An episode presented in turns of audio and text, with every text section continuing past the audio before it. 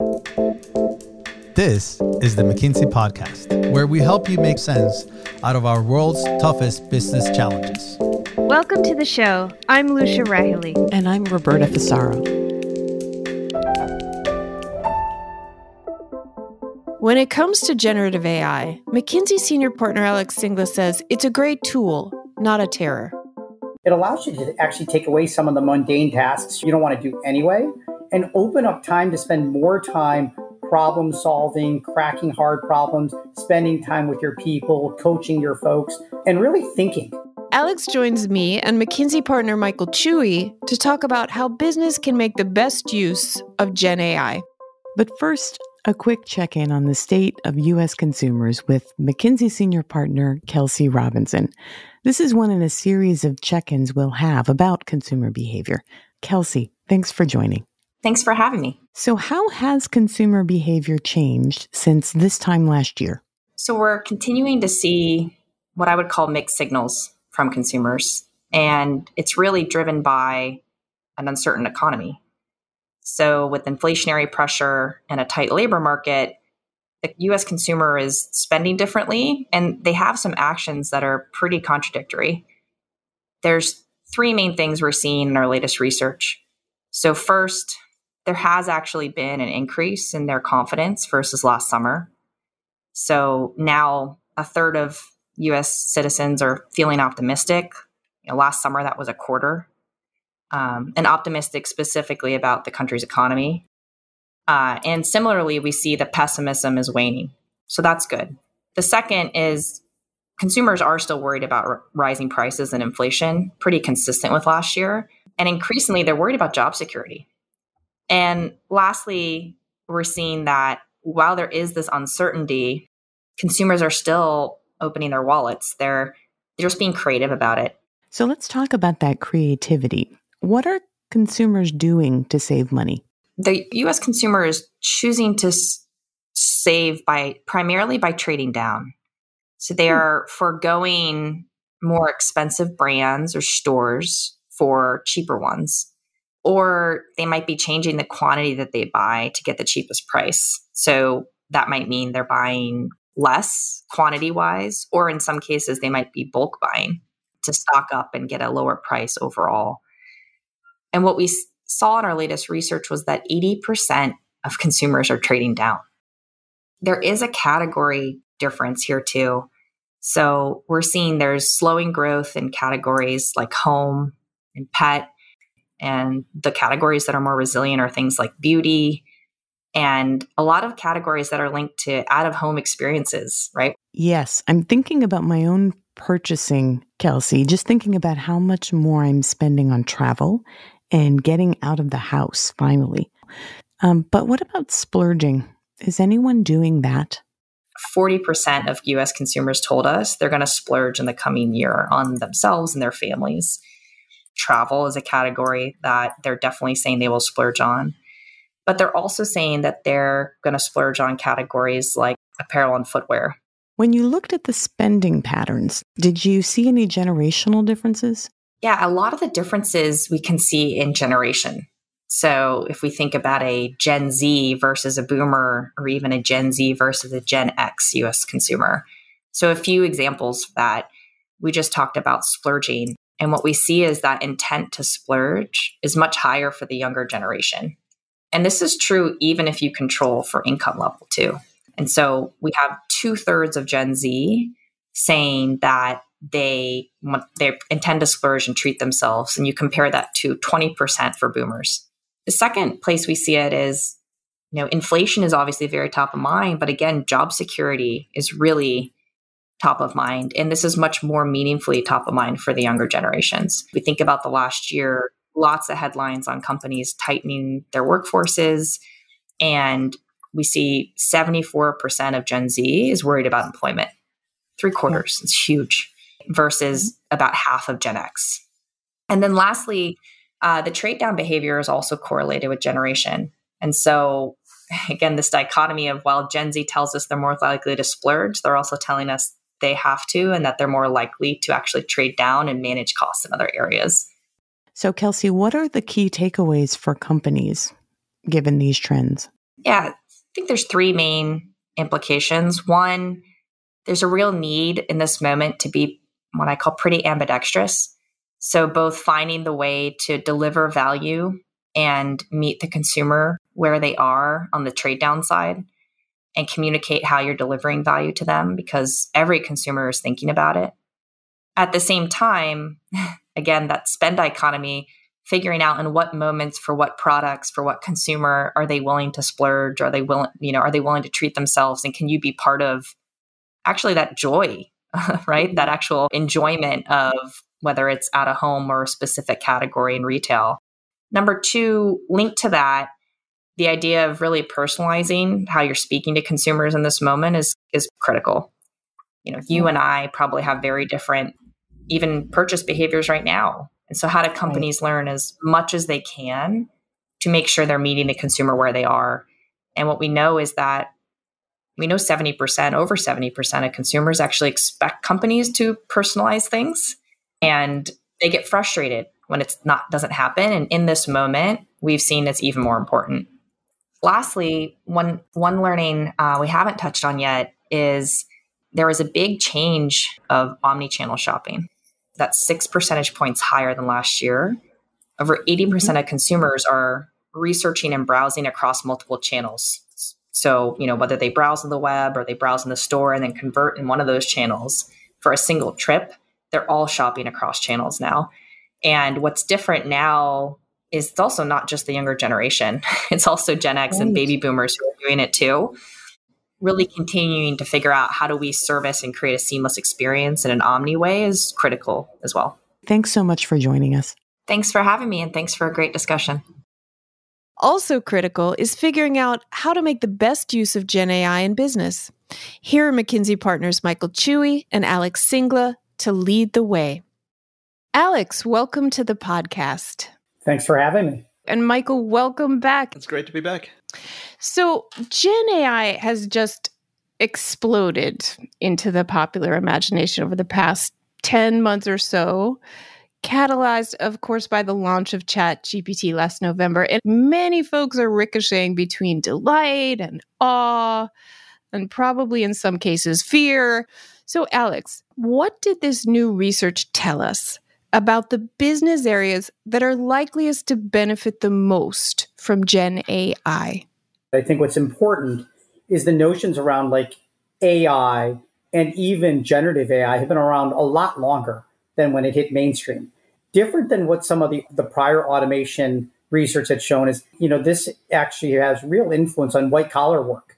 Um, and that's a real fundamental differences. So for what uh, we've, we've seen before. So things in the banking industry, uh, in particular, the healthcare industry, have real huge opportunities that one might not have seen before in prior technologies and prior automation, um, given the kind of the white collar knowledge worker. What is it about these specific industries that you mentioned? You mentioned a couple banking and health that makes them so conducive to benefiting from Gen AI? So, around marketing and sales, for instance, this ability to either create personalized marketing or, in some cases, even create brand marketing. Ask ask a system to create an advertisement for you, a, a script, the music, even the video is coming at some point.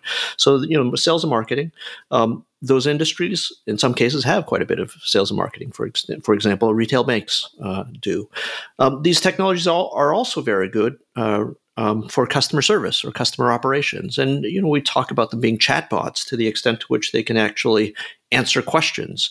Um, and again, if you have a lot of customers who are calling and asking you questions, um, uh, or in fact you have internal applications, um, then the the potential is is really high there.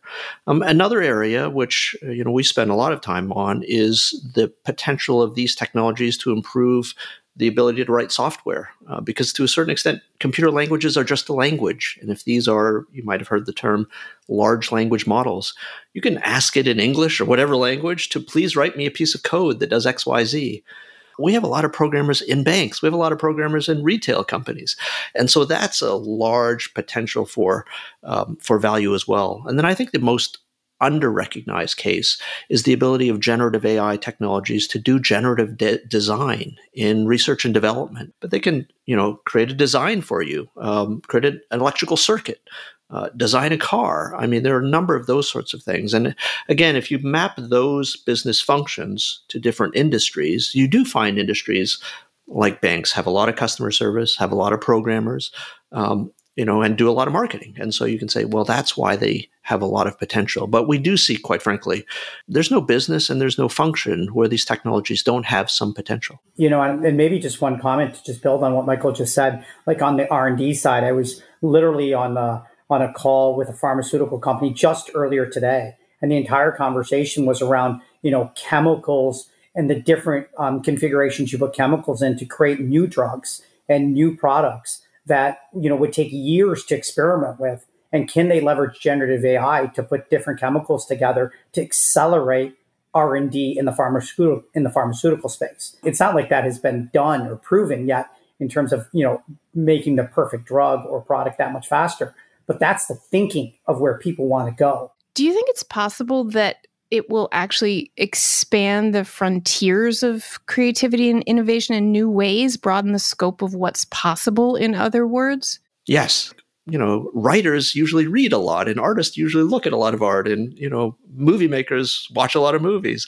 And so to a certain extent, we even in our own human creativity, you know, use the experience and knowledge, knowledge that we have if you can use these systems to accelerate productivity, create more examples. What we know from our you know product development research is that oftentimes the problem is you know you you close down the funnel too quickly. You don't continue to look at multiple alternatives. And what we've discovered you know clients doing is saying look we can create more alternatives using generative design. And if you can hold open more potential then maybe you can actually end up with better products at the end of the day. Create whole new categories create new drugs um, you know create systems that are more sustainable produce less carbon emissions. There are all the kinds of things that we want to do with r&d and if we can you know create a superpower by using these technologies that can be great not only for companies but for humankind.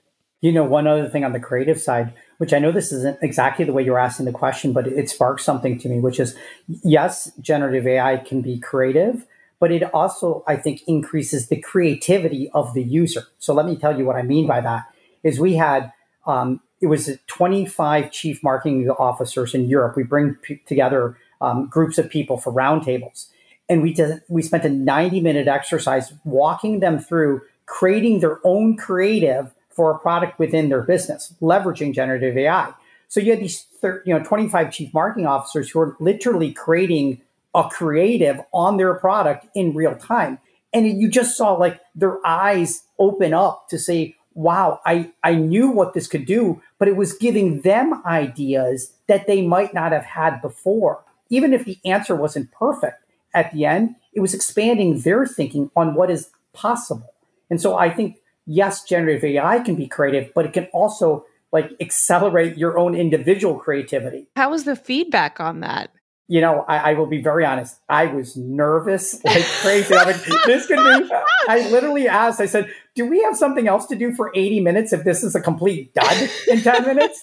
And so I was nervous, but it was a complete home run. Like because you know, it was an it was a, an environment in which people just felt free to kind of like play like a kid, right? Like play a little bit around. Let's turn now to attach some numbers to all this and talk a bit about what Gen AI might really be worth to the businesses that harness it successfully. So let's start with what the research tells us about the value Gen AI might add overall to the global economy.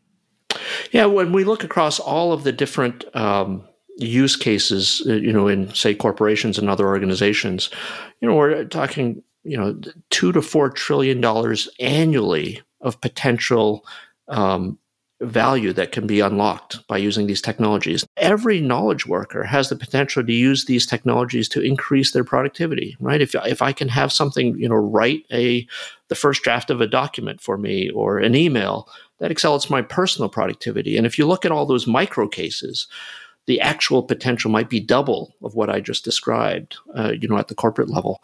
So it really has has uh, enormous uh, potential to increase the productivity of uh, of the global economy. And you know, from a macroeconomic standpoint, we're all aging, and in fact, we're going to lose. We won't have as many people, and so um, if we're going to have the next generation do better than our generation, we really need to increase productivity, and so that's one of the potential that we have in front of us.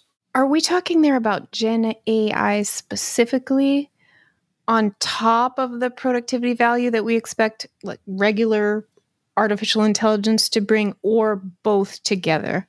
That's a terrific uh, um, point. Um, so the two to four trillion I mentioned is Gen AI only. Wow. Uh, but when we look at the overall economy, there is there are lots of other types of technologies, including physical robotics, but other types of AI, which also can generate value, and we shouldn't forget about those, um, particularly in the corporate context. You, you know, just one just one other thing that I think is important with generative AI from uh, other technologies historically is, is also that the usability of generative AI is so simple, right? One of the reasons things took off is because the interface, the user interface was just so darn easy, right? Whether you're eight years old or 80 years old, anyone could use the chat GPT, right? And get out responses. The willingness to adopt, I think, is much, much greater than before, right? So some of the challenges historically is like with AI, people described it as, oh, it's a little bit of a black box. I'm not exactly sure what those people in the data science environment really created there. To be clear, eight year olds often could be faster adopters of many technologies. Fair enough. I have one at home. I can attest to that. Faster than I, anyway. it's actually supported in recent survey research that we've done, right? So we've been surveying thousands of business users around the world on the use of AI. And what's interesting, uh, this year we actually asked about their personal use of these technologies. But roughly the same percentage of people in the C suite as in middle management, as in entry level positions, were had already started using these technologies on a regular basis, both at work as well as in their personal lives.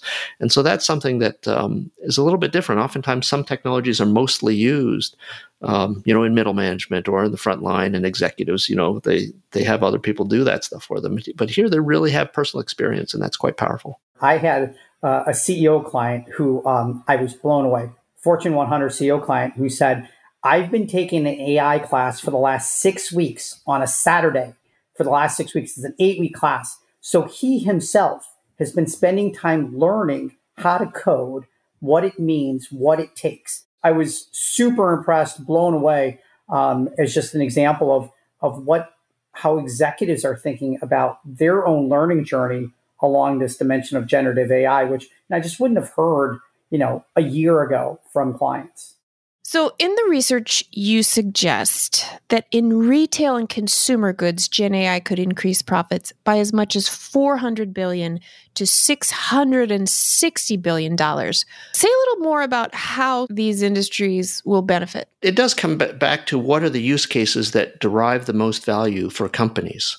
And so, again, if we think about the, those use cases that you know where gen ai is most applicable. If you think about sales and marketing for instance and if you're a retailer or you're a consumer products company you want to get to consumers. And so there are a number of ways to do that. Um, one is if you do brand marketing and you know the, it's it's you know it, it, alex's uh, story about the cmos is, is very instructive here. Again if the marketing department can create more alternatives more first drafts of brand marketing scripts, um, you know, video, images, music, all those things. That accelerates their productivity. You know, can they get better messages, more powerful messages out faster? But also, you want to go straight to consumers on a one to one segment of one type of marketing basis. The ability for these technologies to create um, more compelling, individualized marketing that that creates value.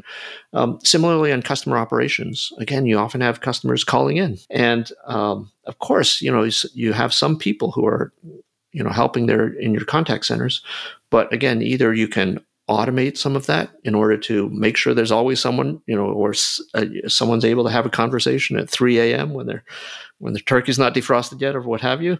Uh, or um, you can actually use this these systems to augment human contact center uh, representatives and give suggestions. Have also be a, a virtual expert for them. That's one of the one of the sort of meta use cases that we know these systems are very good at. If you can take a corpus of your corporate data and hook it up to a large language model, you can query it. You know, one one other area in the retail space that um, I, I've been having lots of discussions around is just on store operations as well.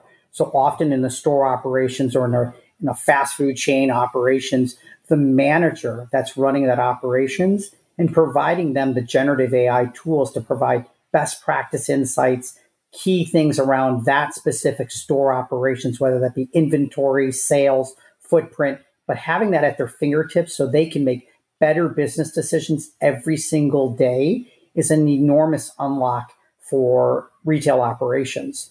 Because as you can imagine, if you're a large retailer with you know a thousand stores across the country, the variability of that store or operations manager is quite large. Was a really interesting piece that Joanna Stern from the from the Journal did, just similarly about drive-through uh, lanes in quick service restaurants, where using this generative AI technologies allows uh, a customer to be able to have a conversation. And what's interesting, you know, you worry about jobs too, but you know, the other part of the story was that these restaurant operators don't actually have enough crew to serve the the, the drive-through lane, and so it didn't actually reduce any uh, labor. It just allowed them to actually provide the service, which they otherwise wouldn't have been able to do. And so we see all of those dynamics happening. So, Michael, could you just explain that a little bit more? I pull up to the drive-through, and instead of speaking with a frontline employee, I'm speaking with a chatbot, a Gen AI bot. Exactly. Yeah, and so you can ask about you know how many calories are in this. Um, you know, I'd like to modify my order in the following way, and it, it was you know that she was actually testing it. She had recordings of screaming children and dogs barking. She laid on the horn during part of it, and so. And by the way, if it you know if it has a problem, then it actually turns you over to a human too. So you know there's different layers for how you can make these things resilient. Let's now talk about the question that looms large for many of us when we talk about Gen AI. What does Gen AI mean for the future of work and for workers? Which jobs do we expect to be affected the most? In our research, you know, we use uh, a taxonomy that, you know, roughly is 20 to 30 activities, detailed work activities per uh, occupation. And so typically what these technologies do is uh, automate parts of people's jobs. And so that's um, and you could describe that as creating superpowers because if you know the machine does X and I have you know I save an hour, how can I use that hour more productively? So that that is all there. So I, I think that's number one thing to think about. Number two is in many cases, and you know this you know, came out in other research that we did on the future of work in America, for instance. You know, despite some parts of people's jobs, you know, being automated, the demand continues to increase. And so, like, let's take the example of, of software. I can increase the productivity of software engineers, and we're doing that actually within our own firm. But we still need more software. And so, you know, we're going to accelerate the productivity of the people we have. We're not going to have fewer people. We're actually going to have, you know, we're going to keep adding people and having them be more productive, create higher quality software, more software. But there will be shifts. Indeed, there will be shifts uh, over time. And so again, it's you know any individual management team is going to have to make a decision about what you're going to do with you know the time that gets freed up. You know, between now and 2030 in the U.S., for instance, about a third of the activities uh, that we're paying people to do today uh, potentially could be automated, not just using generative AI, but all kinds of technologies. By the way, that's not that dissimilar. It's a fast pace, but not that dissimilar to what we've seen historically. What should knowledge workers be doing now, if anything, to prepare for this new era of Gen AI? What kinds of new skills or muscles might we have to develop to make this shift? I would say if you're a knowledge worker, start playing with the tools and understand what it can do. Because what it, what it allows you to do is it allows you to actually take away some of the mundane tasks you're not well you, you don't want to do anyway and open up time to spend more time problem solving cracking hard problems spending time with your people coaching your folks um, and really thinking. And so i think there's there's a shift in terms of how people spend their time over time um, on the knowledge worker side. And so you know i think that's one of the things i always encourage people to do is just like we did with the chief marketing officers, is play with it so you can understand how you can leverage it to actually be more impactful, more effective in what you do. And you mentioned mar- the marketing executives example. What about business leaders generally? What should business leaders be doing to make this pivot? Well, li- listen, I, as I was kind of mentioning, I think it is continuing to play with the tools, understand their uses. Um, and then the, the reality is, it will require people to retrain, learn new skills, redeploy themselves in ways in which they can find and create value in different circumstances. And, you know, our colleagues wrote this book about Rewired recently. All of those aspects of how you transform a company using technology, uh, Gen AI is another tool that allows you to do that. You know, a lot of our, of the organizations I spend, I'm spending time with is how do I redistribute that to do the things that, you know, they just haven't been able to because there's been a backlog on innovation, on R&D, on new markets that they had not had just capacity to tackle. It just opens up the the this, the um this the sphere to tackle things that you know you just didn't have time to do before. Will Gen AI then simply become table stakes, or will some leaders use them differently from others in order to sustain that edge that they're gaining? Well, sadly, in some ways, it is a run faster business. Um, you know, if you get there sooner, you'll learn you move up the learning curve, but everyone else is going to be running too. Um, and so, you know, it's it's not like generative AI is going to give you a, a competitive advantage forevermore. Um, but again, what we have found is, you know, these technologies tend to increase the spread between the leaders and the laggards. Um, and so, if you learn faster, you can, you know, achieve you know longer lasting competitive advantage but that's not because you do do something once and then you rest on your laurels. Uh, but you have to keep learning keep pushing you know adding to the capabilities that you have you know increasing the number as well as the breadth the the the effectiveness of the things that you're already doing. Um, uh, you know using generative ai you know and just to, to build on that i think there are certain areas which to your point, absolutely become table stakes over time. So let me just give you the silly example, but simple example. I'm in human resources, and I'd like I'd like to have generative AI write me job descriptions. And so, will that become competitively taken away across every company out there? Of course, it will. That will just become core to any core HR technology platform that people end up buying over time. However, there'll be other ish there'll be other solutions and opportunities on generative AI in which I'm leveraging my internal proprietary data and insights onto the model, that will give me strategic advantage over time. And so the better I am at leveraging my own data and insights into the models to give me more um, opportunities, that I think can be competitive advantage. I do think, and I say it often, speed is a strategy in of, of itself. So those who run faster will win over time because speed is a strategy.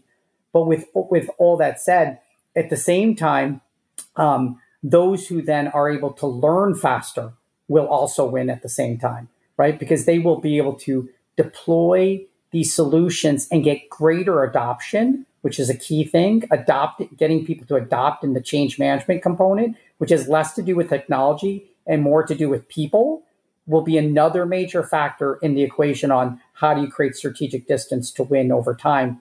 Anything in the research on geographic variation? How much traction do we expect Gen AI to get globally? Uh, what we're seeing is that it's being adopted all around the world, um, and so it really, you know, partly because of the ease of deployment, uh, we're seeing, and the fact that you know these technologies often speak many different languages, uh, computer languages included, you, you know, one thing I, I find fascinating on this topic of ge- geography and globally is different different use cases are being adopted or should be adopted. So let me give you an example. You know, uh, a generative AI tool that would give recommendations to a patient on what they could go do if they had the following symptoms.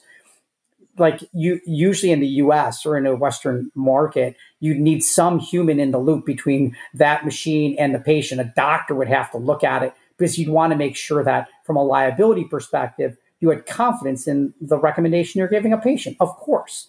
However, at the same time, if you look at, you know, a village in India or a village in Africa in which the person doesn't have access to the medical to the hospital or to a doctor, then all of a sudden that solution, you might think twice about the risk and the speed at deploying in the US. You might have a very different perspective of the speed at deploying in a village in India because the alternative for that person isn't the same. And so the, the solution is going from zero to 100 with no with less liability, but that's a much better alternative for the patient than you might see in America. And so I think this geographic question, again, back to this kind of humanity point, is is all intertwined. And I just find it to be a fascinating way to think about how generative AI can add value and how it, it might differ depending on where you are around the world. How quickly do we expect these changes to begin to take hold and really start to have impact? It kind of depends. If you want the easy, simple use cases, those things are going to go fast, super fast. Those areas in which you're going to leverage generative AI to like reimagine or transform a customer journey or a domain of your business, uh, those will take more time to get implemented, but I think are critically important to tackle at the same time because it's going to force you to tackle some of the really hard and realistic issues and questions you're going to have to deal with, whether that be like risk on data privacy, um, IP protection. Um, those are real questions, implications on what am I going to do if it has people implications? Am I going to capture the value or am I not? And what I find is, you know, you can outline your guidelines and protocols on those, and you should, but that's a little bit in theory. And until you actually start to apply them in a real world use case or domain or journey in which you're forced to make these decisions around risk management, legal issues, people issues, technology issues, that's really where the rubber will hit the road for those organizations that make those hard decisions and then are able to learn and move forward. I just want to emphasize a, a point that Alex was making, which is you know as as we've been talking with clients we found it's really important to work on real problems right? Not just the little toy problems but to to grapple with the hard problems that can really drive value. Uh, because as alex was saying you learn things and and to the extent to which you have limited resources limited talent use it on problems that really matter. So how much time do you do you think that folks have? I would just encourage companies get moving get learning, get having impact, and build excitement. Um, and that in itself will create a, fi- a flywheel of speed um, and impact that you're going to be excited about. Alex and Michael, thanks so much for joining us. This was a great discussion. Thanks for having us on. Thanks for having us. Thanks so much for listening to the McKinsey podcast. I'm Lucia Rahilly. And I'm Roberta Fusaro. Find us on McKinsey.com. We'll have a transcript of this episode up shortly. And check out the McKinsey Insights app, where you can find this podcast and other helpful content updated daily. And if you would, we'd love for you to leave a rating and a review. We'll see you in two weeks.